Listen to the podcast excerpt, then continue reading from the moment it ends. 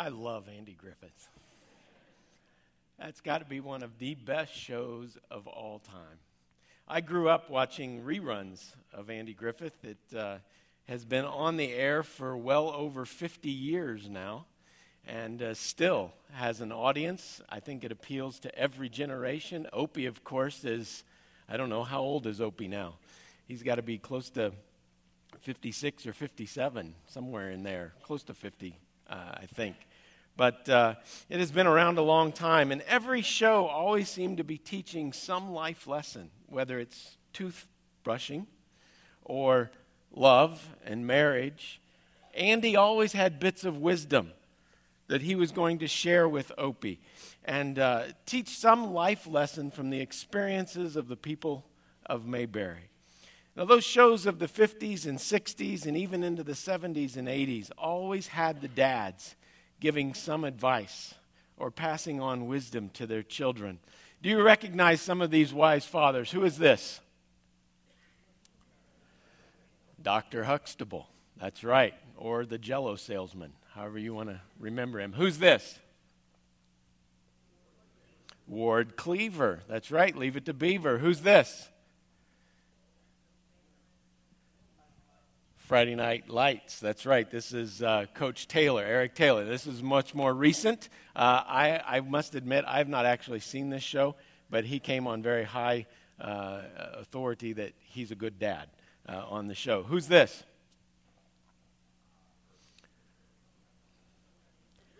Carl Winslow, Family Matters. Who's this? Mike Brady from the Brady Bunch. That's right. Today's sitcoms, though, seem to lack the wisdom. That today's dad is, is seen as someone who doesn't know anything. He's kind of seen as a buffoon, uh, a, a, the butt of jokes, uh, not wise at all, definitely uh, not wise, barely even likable, like this guy. Who's that? Homer Simpson. No! Who's this? Archie Bunker. Who's this one?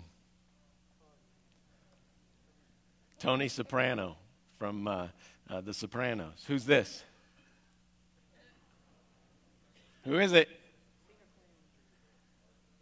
Frank Costanza from Seinfeld or Arthur from The King of Queens. He kind of got, uh, got rooked in twice. Who's this? Frank Barone from Everyone Loves Raymond. Uh, the dad you always glad was not like yours. What has happened to wisdom in the last 50, 60 years? Who were the wise and understanding among us? And where do we go when seeking wisdom? Where can we find it? James asked that question nearly 2,000 years ago. This morning, I want to challenge you to think. Not that you're not challenged to think every, but I'm making a point of it this morning. I'm going to challenge you to think. And not just this morning, but to commit yourself to being a lifelong thinker. God has given us minds. And our minds are one of the ways that, that He has given us to know Him. That, I want you to think of thinking, think of thinking, as an act of worship. That when I use my mind to understand Him, when I reflect on my own life, when I meditate upon His words. those are all ways in which God has, has given us to worship Him. Saying it's too hard, that's not worship. That I'm not smart enough, that, that the Bible is over my head, that I can't, those are all lies. You can. That, that it's not over your head, that you are smart enough, that God has given you a mind that you might understand it. Many of us have just gotten lazy in using our minds spiritually. How many times have you read something in the Bible and said, I don't understand, and then just left it? I just don't understand it. I don't get it. That's over my head. And then you just walk away from it. But God has given us His Word that we might know Him and we might understand Him better. And He's given us, us, us our minds that we might understand His Word. But so many times we're okay with only knowing Him a little. John Piper, in his latest book called Think, it's the title of it, says the main reason God has given us minds is that we might seek out and find all the reasons that exist for treasuring Him in all things and above all things. It's not about going to school or getting degrees or having prestige. It's not about the superiority of intellectuals. It's about using the means God has given us to know Him, love Him, and serve Him. Thinking is one of those means. I would like to encourage you to think, but not be too impressed with yourself when you do. R.C. Sproul uh, says this about the world that we live in today. We're probably living in the most anti intellectual period in the history of the church. Not anti scientific, not anti academic, but anti intellect, anti mind. The Bible tells us that we are called as Christian people not to be conformed to this world, but to be transformed. And the way of that transformation is through the renewing of the mind. We have been made by our Creator to have a direct line from the brain or from the mind to the heart. And so for the scripture, the new mind brings with it always a new heart. But you can't bypass the mind in an attempt to have a renewed heart. And that's what people are trying to do today. I don't want to learn. I don't want to study the Word of God. I want to have a feeling. I want to have an, uh, some kind of mystical experience and let that supplant or replace the hard study of the content of the Word of God. But the Scripture says the way life changes is when the mind changes. Mm. The way life changes is when the mind changes. The transformation doesn't come from a feeling, it comes from a change of mind.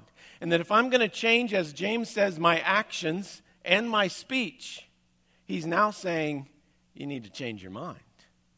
You need to change the way you think. If you're going to change the way you act and you're going to change the way you talk, then you first need to change the way you think. We are called to be thinkers. We cannot read a portion of Scripture that talks about wisdom without thinking about truth, without thinking about philosophy, without thinking about the mind. And those are usually terms that we're like, mm, I don't want to dip philosophy, truth. What is truth? I, I, I don't want to go there. But we're going to go there this morning. What is wisdom? What is wisdom? If James is saying here, and we're going to read the James chapter 3 here in just a little bit, if James is saying, Who is the wise and understanding? Who, who has wisdom among us? What is wisdom? And, and wisdom can be very difficult to define. It's much easier to spot, and I think it's even easier to spot the lack of wisdom. That's why we have shows like America's Funniest Home Videos. If it were not for a lack of wisdom, those shows would not exist. Wisdom is that quality or state of being wise. Okay, well, that's not really helpful. Wisdom is being wise, it's the knowledge of what is true or right, coupled with just judgment as to action. Wisdom is the knowledge of truth that leads to correct judgment of action. Wisdom is knowing what is right and doing it. That is wisdom. Where are the wise among us? Where do we go for wisdom? Where do we seek that knowledge of truth? Philosophy is, if we break the word down, it's simply phileo, meaning love, and Sophia, meaning wisdom. Philosophy is the love of wisdom, and wisdom is the knowledge of truth that leads to right actions. We should all be philosophers. We should all have a love of wisdom, a love of truth that leads us to right actions. That's what James is saying. It's what James is calling us to. Well, what is truth? R.C. Sproul in the Truth Project, where that clip came from, says in another part that truth is that which corresponds to reality as God sees it.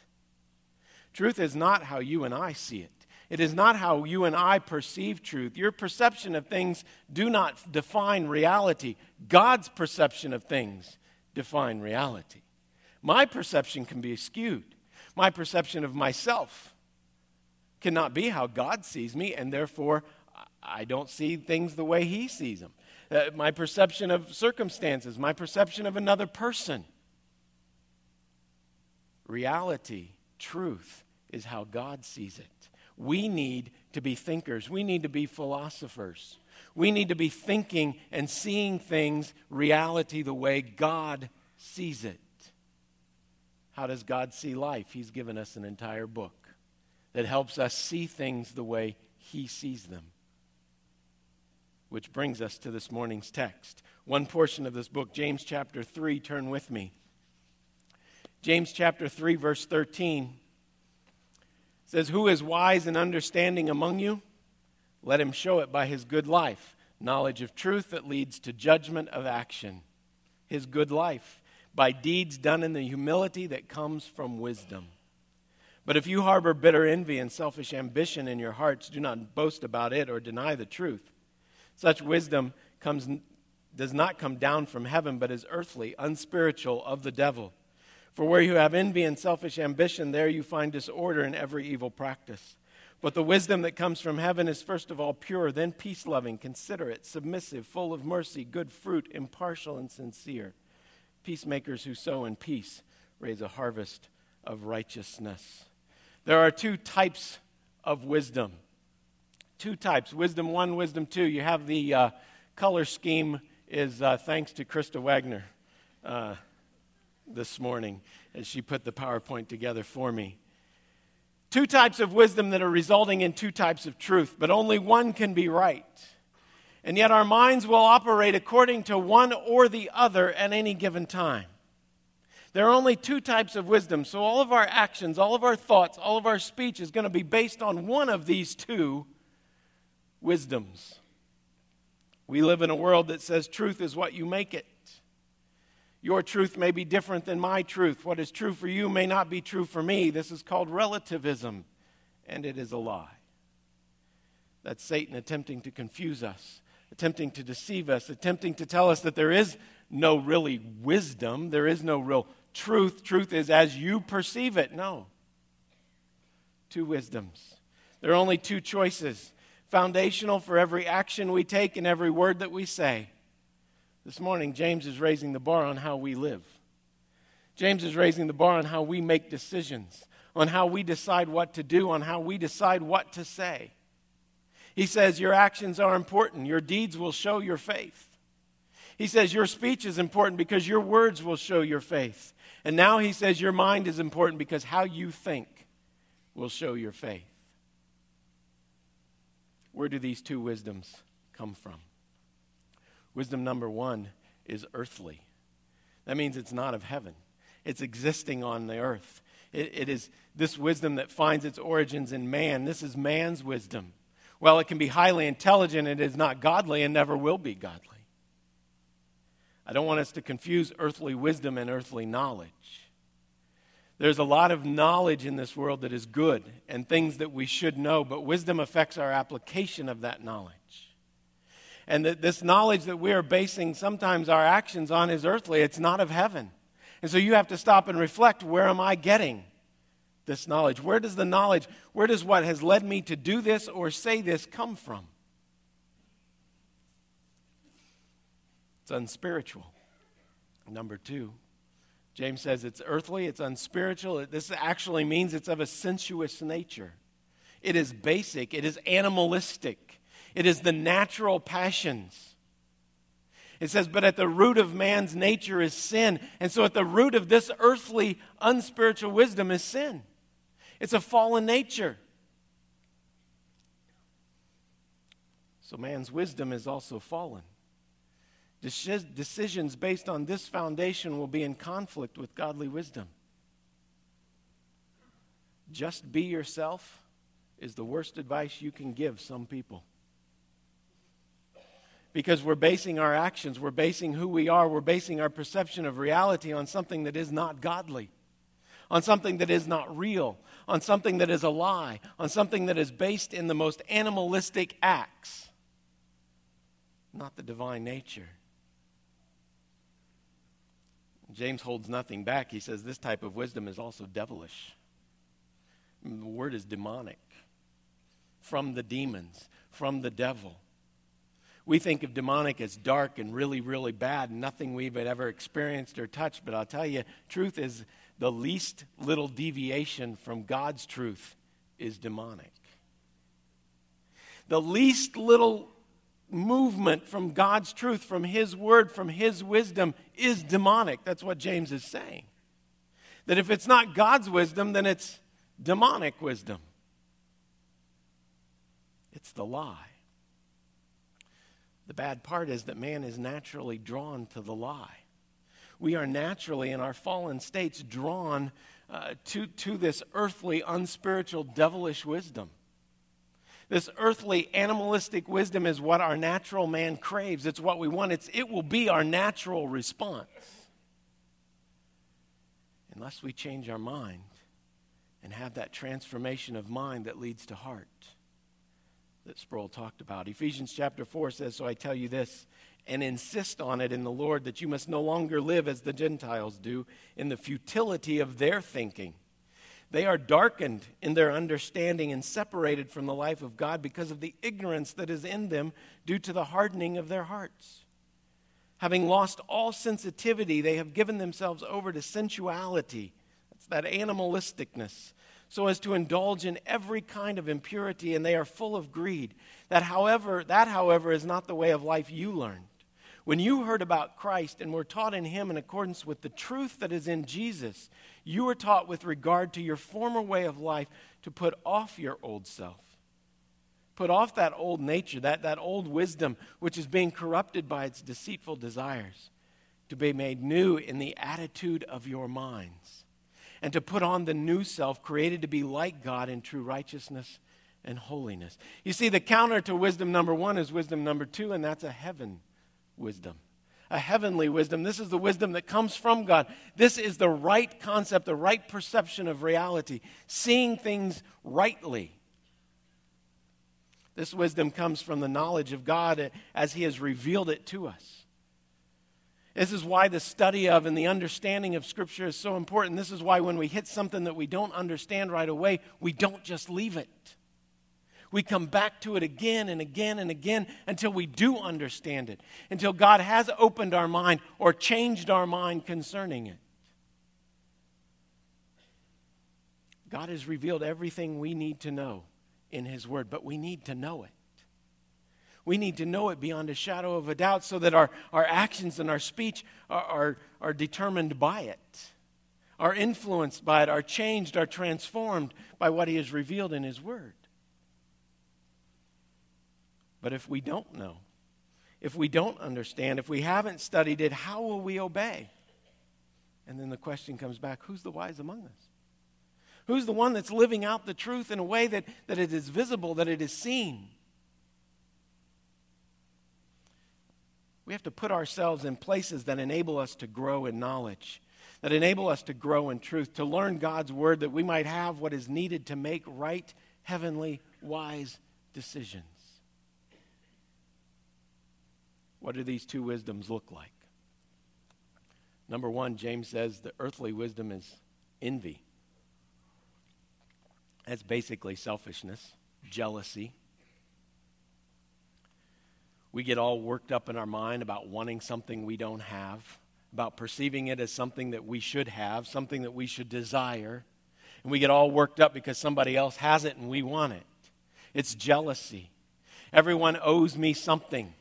It, it's seeking personal praise. It's robbing God of glory. It's, I want it for me. I want what they have. I want what God has for me. When I do something for God, do I want people to notice me and acknowledge me, or do I want them to notice God and acknowledge God? Do I want God to receive the praise? Who gets the glory for your speech? Who gets the glory for your actions? Earthly wisdom is also selfish ambition, James tells us. This is simply a promotion of self. Getting people to follow me, getting people to look at me, getting people to consider how great I am or how great I want them to think I am, whether it's true or not. The flip side of that is getting people to feel sorry for you.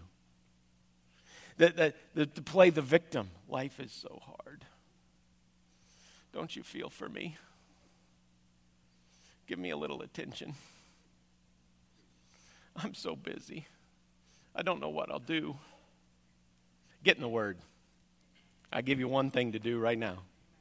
Get in the Word, change that attitude. Change that way of thinking. It's not about you. It's not about you good. It's not about you bad.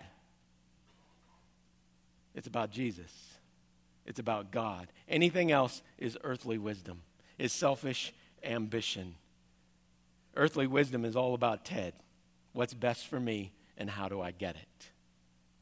From a selfish standpoint.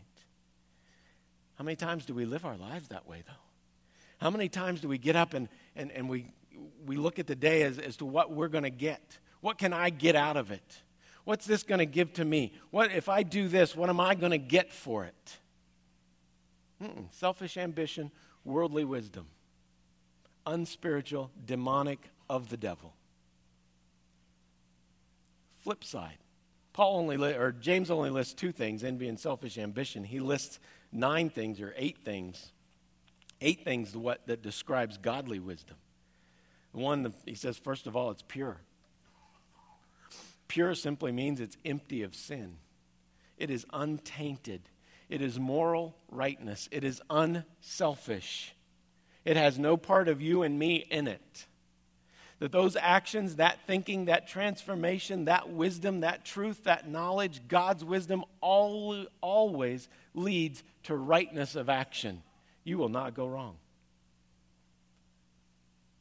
The fact that James says it is, the, it is first of all pure, that this is the top of the list, that he even makes mention that he put it there first for a reason, signifies the importance of purity, that God's wisdom is pure before it's anything else.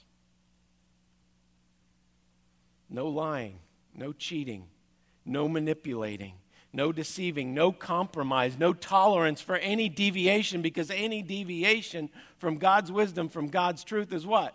It's demonic. It's sin, it's untainted, it's tainted. It's it's human.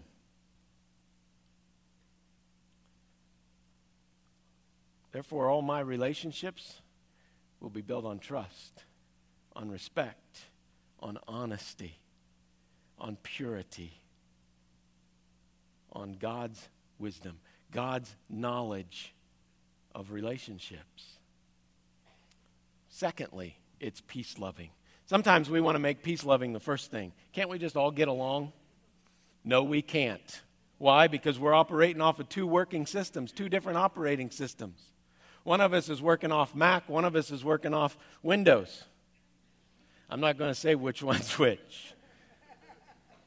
One of us is working off of an earthly wisdom, and one of us is working off a heavenly wisdom. We will not get along.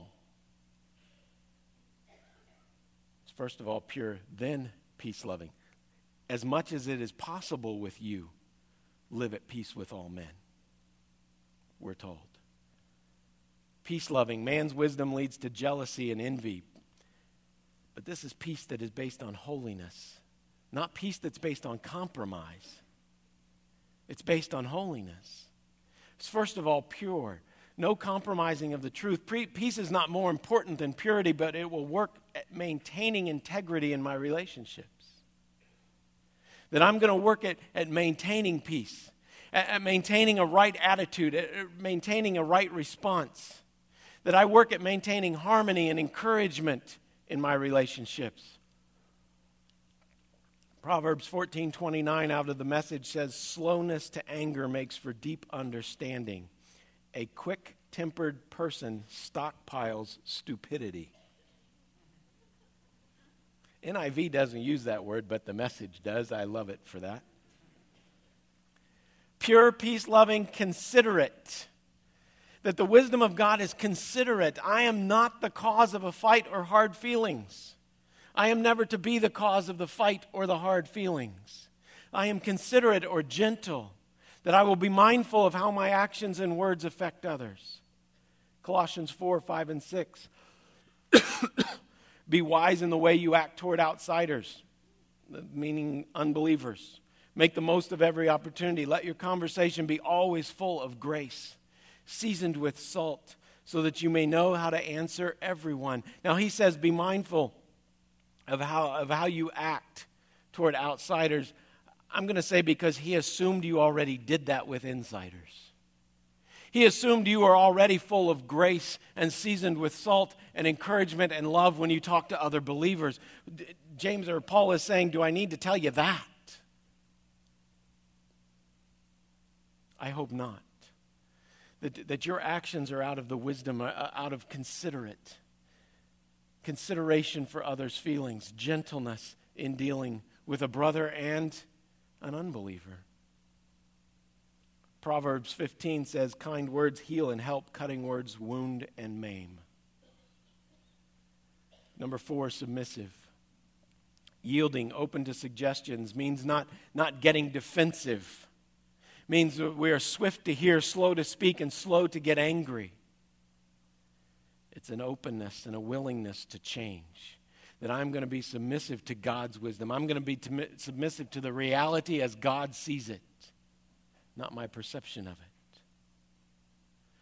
Submissive to His word. Proverbs 12 says, Fools are headstrong and do what they like, wise people take advice. Number five, mercy.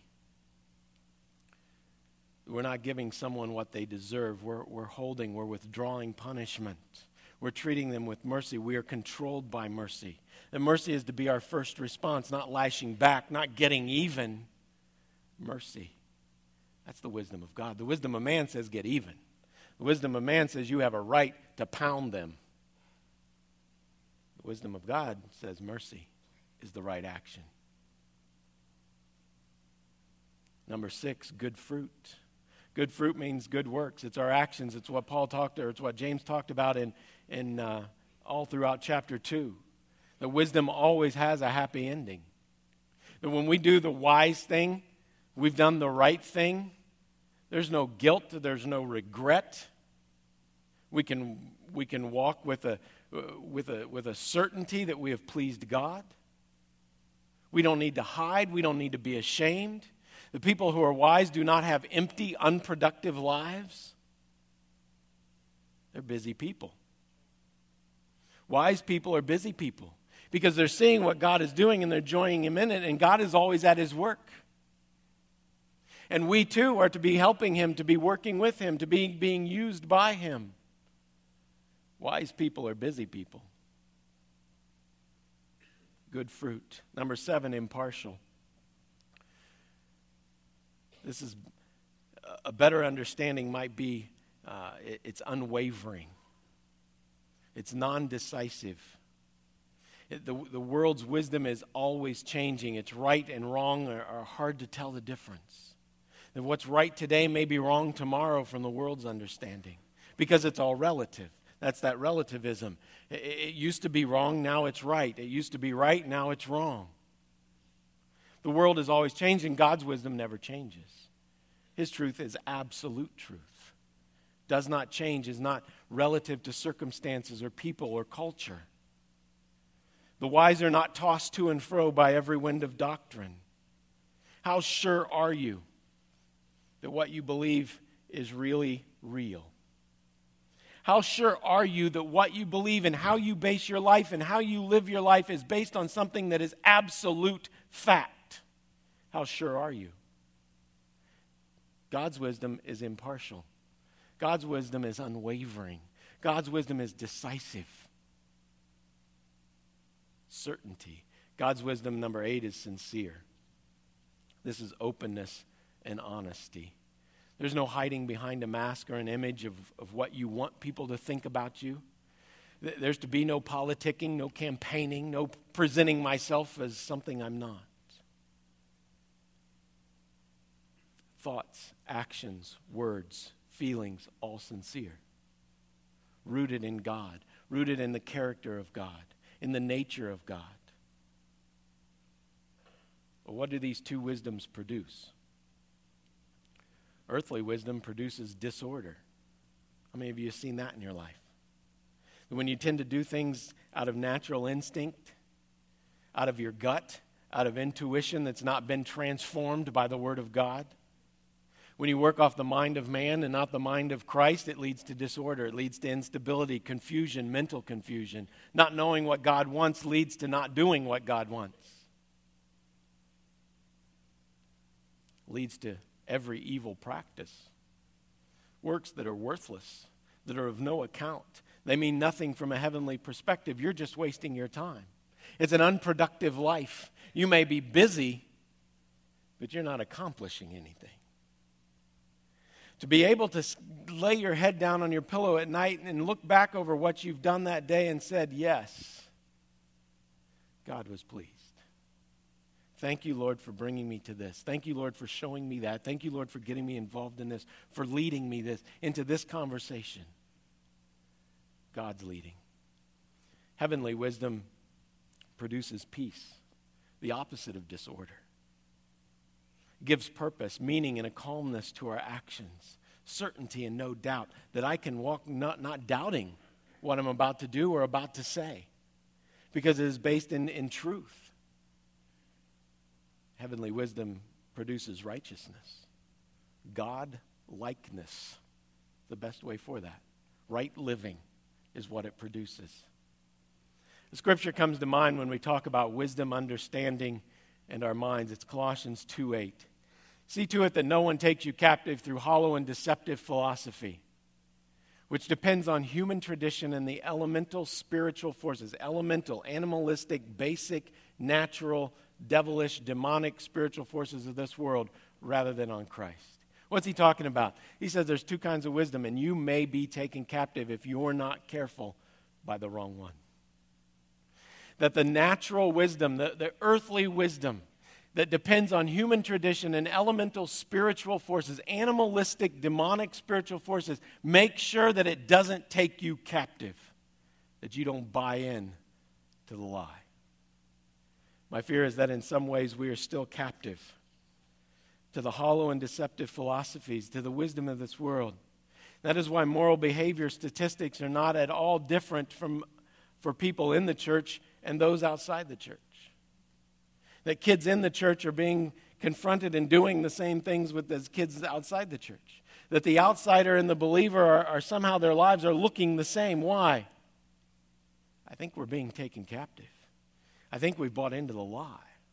I think we've not, not allowed the, the truth and the knowledge to transform the way we think, and therefore our actions look just like the people who haven't been transformed either. Do we really believe that a wisdom from God exists and that we can and should live by it? Do we really believe? Where is the transformation, that link between heart, head, and action? as Sproul said, without the changing of the mind, there is no transformation.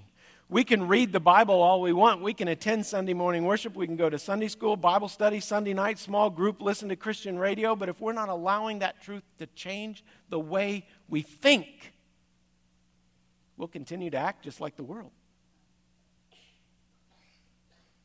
God knows what is best for each one of us. Do you believe that? I mean, do you really believe it? Does it change the way you think? That when hardship comes and suffering comes, you say, you know what? God knows what is best. I'm trusting Him in this. I will walk through it. I will go through it in faith. I will go through it in the knowledge that He is with me. I will seek out answers in Scripture that I might take the next right step, that I might do the next right thing right. Marriages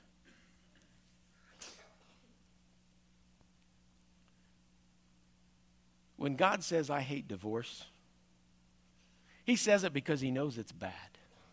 He knows that it's the worst thing for you. He knows that it is bad because He knows the psychological damage that it does to husband, to wife, to kids, to extended family, to the friends. He knows what it does to the church. That's why He says, love each other unconditionally. That's why He says, husbands, love your wives as Christ loved the church, and, and wives, submit to your husbands.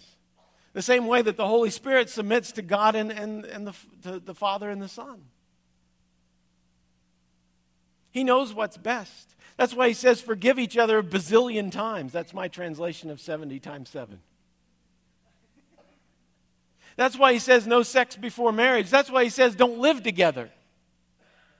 And yet, half of the time, Christians are saying, No, God, I don't believe you. I think I know better in this situation. I think I know what is best eh, for my life right now. We've taken the sacred institution of marriage and turned it into our own personal sociology experiment. I'm going to try this. If it doesn't work, I'm going to move over and try it with her. And if that doesn't work, I'm going to move over and try it with her. And then if that doesn't work, I have friends that are on their third and fourth marriage. In the church. Has it transformed anything? Do we really believe that God knows what He's talking about? Not just marriage, parenting. Fathers, don't exasperate your children by coming down hard on them. Take them by the hand and lead them in the way of the Master. Parents, you have a responsibility to teach your children about God, to lead them to a knowledge of them, to train them up in the way they should live. Yet, when it doesn't turn out, who do we blame? School system, youth group, lousy youth pastor. I was one of those lousy youth pastors once, so I can say that. But who's really to blame? Whose responsibility is it? Parents, follow what God says about parenting. And the youth group is just an added bonus. The school system can be an incredible learning atmosphere and experience for them. Don't abdicate the throne. The practical list of topics God has spoken on and has wisdom about is endless science, work, finances, politics. Politics and religion, religion don't mix. I say they better mix. King of Kings says they mix. God wants to transform your marriage. God wants to transform your family, our schools, our community, but we have to do it His way. We cannot fall captive to the thinking of this world. The knowledge of God's Word, allowing the Holy Spirit to help take thoughts captive, is from God. Am I operating out of worldly wisdom or heavenly wisdom? Stop and reflect. Take some time this afternoon before the game starts and, and reflect on your life. Where have I been? What have I been basing my decisions on? Where have I gotten that wisdom?